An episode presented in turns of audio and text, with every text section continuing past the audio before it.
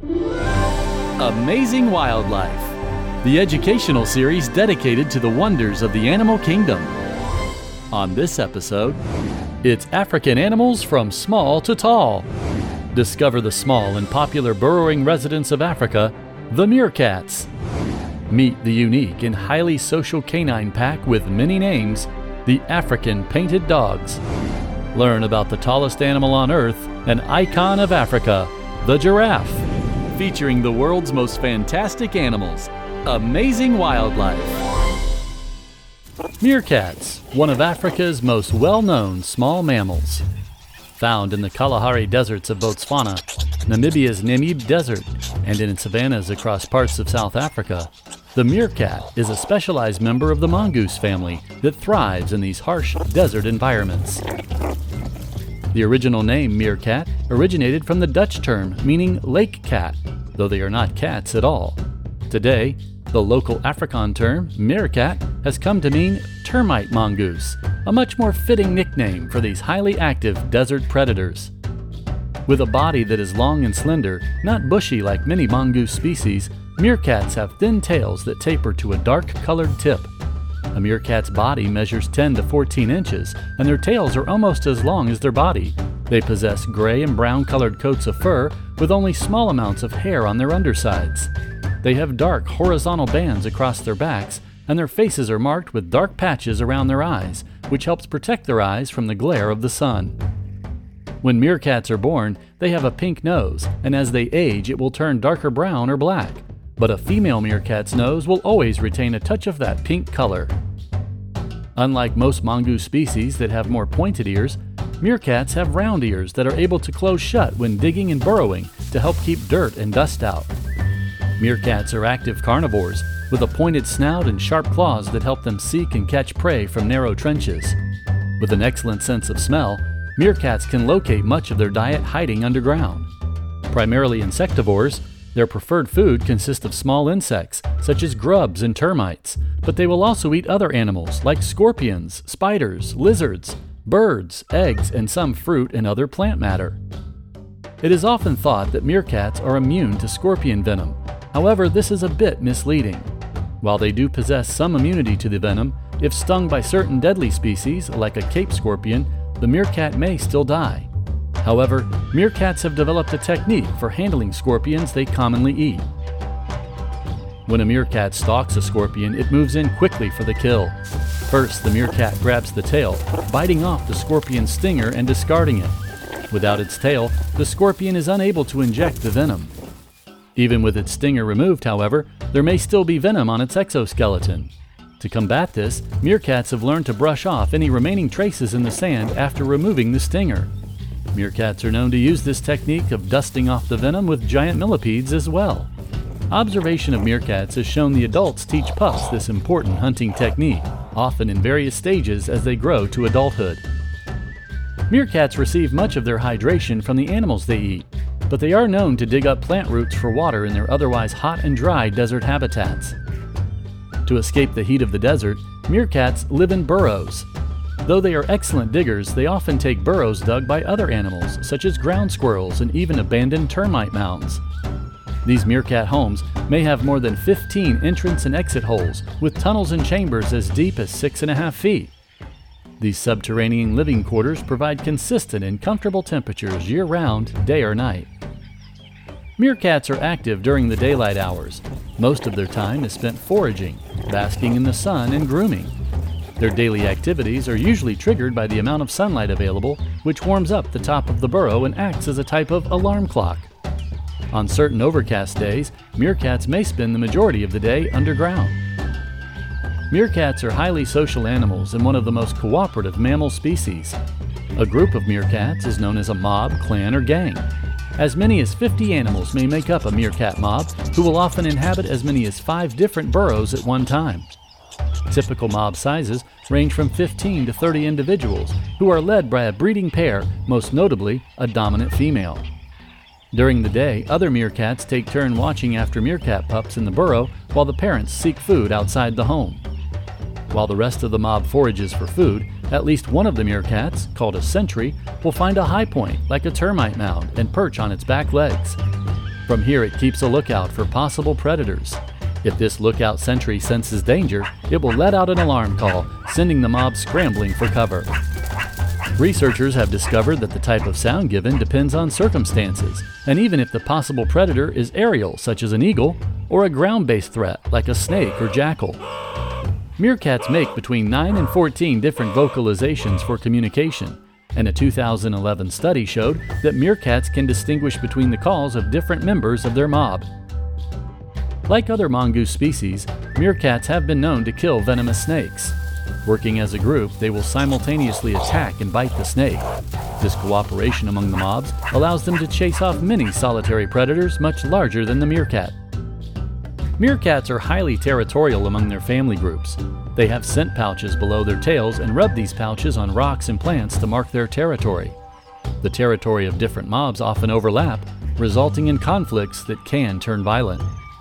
As a defense, often these conflicts begin with aggressive posturing and bluffing as each group tries to intimidate the other by lining up across the field and at the right moment charge forward with leaps and bounds, holding their tail rigid and straight up in the air. They will arch their back and thrust their rear legs backwards. In many cases, one group may win the standoff simply from displays and little physical contact. However, meerkats are known as vicious fighters, and they will often kill each other in these skirmishes. Despite the dangers of predators and even attacks with other meerkats, their system of sentry lookouts, the immunity to some snake and scorpion venom, and their incredible cooperative ability to hunt and defend themselves meerkats can live up to 10 years in their native habitat, while many in managed care at accredited zoological facilities can live nearly twice as long. Are you looking for high quality, family friendly podcasts? Shows that are safe for younger or more sensitive listeners? Podicon Go is a reliable corner of the internet for the kind of podcasts that everyone can enjoy. From educational programs to conversational topics and incredible storytelling and role playing shows in a variety of styles, themes, and age groups. Podicon Go is a group of independent podcast creators dedicated to creating high quality programs that provide family fun for everyone. Visit podicongo.com for an ever growing lineup of shows, complete with descriptions and ways you can listen. Connect with the Podicon Go Family Friendly Podcast Network on Facebook and Twitter. P O D I C O N. Go! It's podcast fun for everyone. Podicon Go! Native to Africa and not found in the wild anywhere else on the planet, the beautiful and uniquely marked African painted dog is one of the world's most endangered mammals. The largest populations remain in southern Africa and the southern part of East Africa, in Zimbabwe, Tanzania, and northern Mozambique. It is estimated that fewer than 7,000 of these fascinating canines exist in the wild today. African painted dogs are also known as African wild dogs and Cape hunting dogs. Its scientific name means painted wolf, a reference to the irregular colored coat that features patches of red, black, brown, white, and yellow fur. Each individual possesses a unique pattern.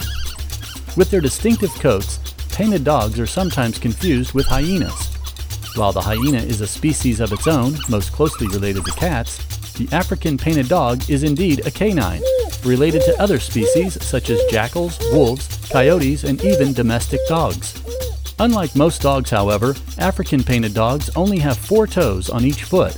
Dogs typically have five toes on their forefeet. These long legged animals are capable of incredible speeds and high stamina. African painted dogs can sprint more than 44 miles per hour. This speed is necessary when hunting their primary prey on the African plains, gazelles and impala. They are incredibly social animals with a focus on the family group. These wild dogs gather in packs of around 10 individuals, but some packs number more than 40. Each pack is ruled by an alpha breeding pair, with the female considered the dominant animal. This alpha female chooses where her pack will build their den. With a gestation of about 70 days, usually only the alpha female carries a litter, producing 10 to 11 pups. The females will often give birth in underground dens abandoned by aardvarks. The pups are weaned around 5 weeks of age and become fully fledged pack hunters by the time they are 1 year old. Same sex siblings from one pack will eventually leave to join up with the opposite same sex siblings of another pack to form a new family group of their own. With very strong family bonds, African painted dogs spend most of their time together. As a group, they collectively take care of the pups with subordinate female dogs acting as pup sitters for the alpha female mother within the pack. If a member of the pack becomes ill or injured, the dogs will care and tend to them, and they have even been observed mourning lost family members. Though related to domestic dogs, African painted dogs are certainly wild animals and are considered very dangerous predators. They make excellent use of their cooperative hunting skills. They tend to prey upon medium sized antelope species such as kudu, impala, and various gazelles, but they have been seen taking on buffalo, wildebeest, and even giraffe, though kills of these larger animals are rare. The success rate of the African painted dog hunts are said to be between 70 and 90 percent, one of the continent's most successful hunters. A hunt typically begins at sunrise or sunset, when the dogs first perform an elaborate greeting ceremony, sniffing and licking each other, wagging their tails, and twittering aloud. During the hunt itself, however, the dogs are silent. The whole pack shares in the feast. Maturing pups who are present at the kill are often allowed to feed first, but those animals not present are not left out. The dogs returning from the hunt will regurgitate bits of meat for the pups and the nursing mothers who may have stayed behind in the den. African painted dogs hunt every day as they require more food relative to their size than a lion. An average adult painted dog consumes about 9 pounds of animal carcass per day. African painted dogs don't stick to one territory when hunting either. Their range may be between 80 and 800 square miles. They have been known to travel more than 30 miles a day for food, hunting mostly at dawn and dusk to avoid lions and other predators. African painted dogs may live to be about 10 years old, but as one of the world's most endangered mammals, they face the very real threat of extinction. Their numbers continue to decline because of viral diseases like rabies and distemper, along with competition with large predators like lions, conflicts with humans, and habitat fragmentation. Currently, the African painted dog is one of the species part of the Association of Zoos and Aquariums Species Survival Plan, a program focused on the sustainable ongoing population of many of the world's most endangered or threatened species. Discover more amazing wildlife. Visit amazingwildlifepodcast.com and learn more about the incredible animals found in the world around you. Find complete show notes from each episode and links to the many accredited zoos and aquariums that specialize in the care, research, and education of the many animals featured on our show. Many zoos offer annual family memberships, discounts, and special behind the scenes encounters with some of their incredible animal ambassadors. It's an adventure that's great for the whole family. Support your local zoo and discover more amazing wildlife. Towering above all the amazing wildlife in Africa is the tallest animal on Earth. This long necked and popular creature of the animal world needs no introduction. It has captured the human imagination through the ages. The national animal of Tanzania and considered to be protected royalty in the country of Botswana, this icon of the animal kingdom is, of course, the giraffe. Reaching average heights of more than 17 feet and weighing up to 2,600 pounds, the uniquely patterned giraffe is not only the tallest animal in the world, but it is also the largest ruminant, that is, an animal that partly digests its food, then regurgitates it to chew the cud. Giraffes are even toed ungulates or hoofed animals like hippos, buffalo, cattle, and its closest relative, the okapi. A giraffe's foot may grow up to 12 inches in diameter, and the underside of its belly may be 6 feet off the ground when standing. Some of the largest male giraffes ever recorded, both in the wild and in managed care, have stood over 19 feet tall. Giraffes are herbivores, predominantly browsers, eating mainly leaves and buds on trees and shrubs. Due to the length of their neck, which actually doesn't allow them to reach the ground, they eat very little grass, and in order to drink, they must first splay their front legs out to the sides. Despite their size, however, giraffes do not require large amounts of drinking water, since they absorb much of their moisture from the plants they consume, primarily the acacia leaves. They can eat between 70 and 80 pounds of food a day. Many of the plants that giraffes eat, including the acacia, are covered in thorns. While giraffes have no teeth in the top of their jaw, they do possess a bluish purple or black tinted tongue that measures over a foot and a half long. This long prehensile tongue allows them to wrap around branches and pull off the nutritious leaves. Their highly flexible tongue is thickly covered to help protect it from the thorns, and a thick saliva is believed to also aid in protecting both their tongue and throat. The dark coloring of their tongue may also aid in preventing sunburn, since giraffes feed much of the daytime hours with their tongue exposed. Giraffes are typically awake for more than 20 hours a day, traveling and feeding. When resting, giraffes may actually only enter a deep sleep for less than 20 minutes at a time. This period is usually seen when they may sit or lie down with their legs under their body and their head resting back on their rump. This is a vulnerable position for the giraffe, and they only remain in the position for very short periods of time, often no more than five minutes. A giraffe's heart can weigh over 24 pounds, the largest of any land mammal.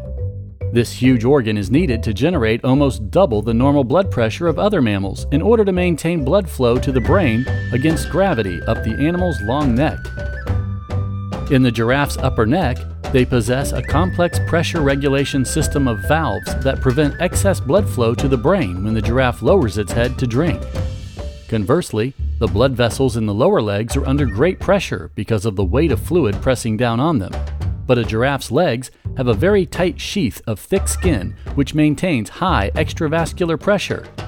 Interestingly, NASA has done research on the blood vessels in giraffes' legs to get inspiration for human spacesuits. Giraffes walk similar to a camel by alternating the two right side legs, then the two left side legs. But when galloping, they shift to alternating the front pair and hind pair. Giraffes are also capable of running up to 30 miles per hour for sustained periods.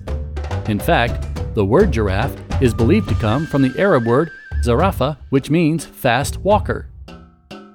A giraffe's legs also serve as a form of defense.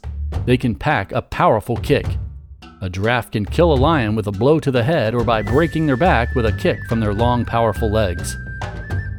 Located on the top of the giraffe's head, between the ears, are what many call horns. However, they are actually known as ossicones and are found on both males and females. Ossicones are formed from ossified cartilage and are covered in skin. Giraffes are born with ossicones, but they lie flat and are not attached to the skull, helping to avoid injury during birth. As the animal ages, the ossicones will fuse with the skull over time. Ossicones on males are generally bald, in part due to the behavior known as necking. Necking is a fighting behavior that helps most males, known as bulls, establish dominance.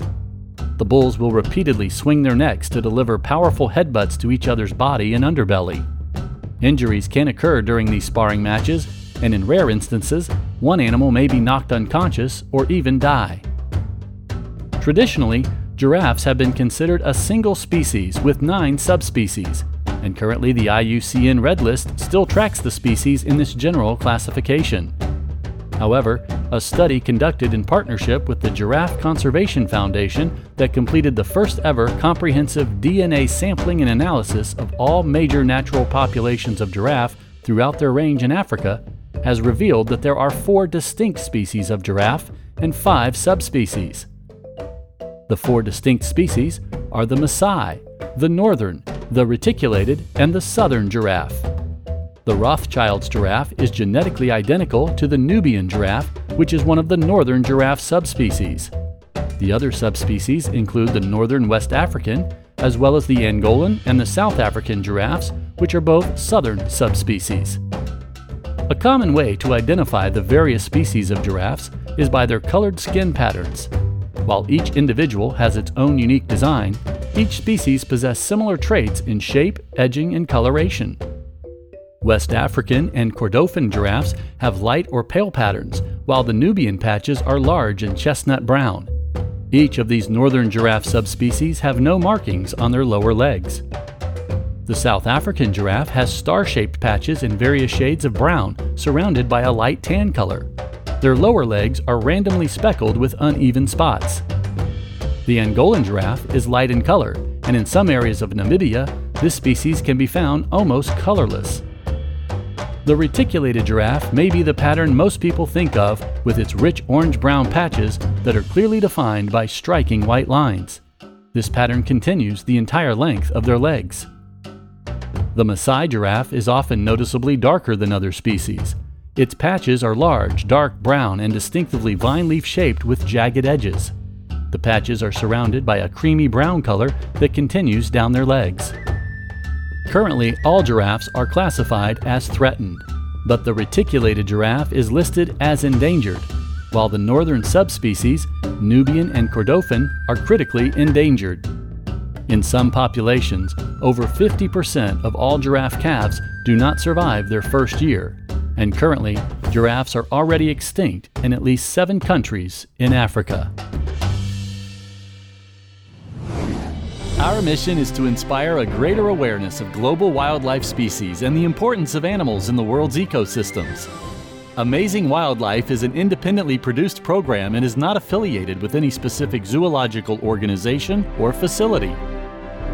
You can support our ongoing broadcast by subscribing to the show through your favorite podcasting app. Join us for more of the world's most fantastic animals on the next Amazing Wildlife. Special thanks to the following organizations for their education, research, and conservation programs that provided information for this episode the Cincinnati Zoo and Botanical Garden, the Giraffe Conservation Foundation, National Geographic, the Oregon Zoo, the Painted Dog Conservation, San Diego Zoo, and the Smithsonian's National Zoo.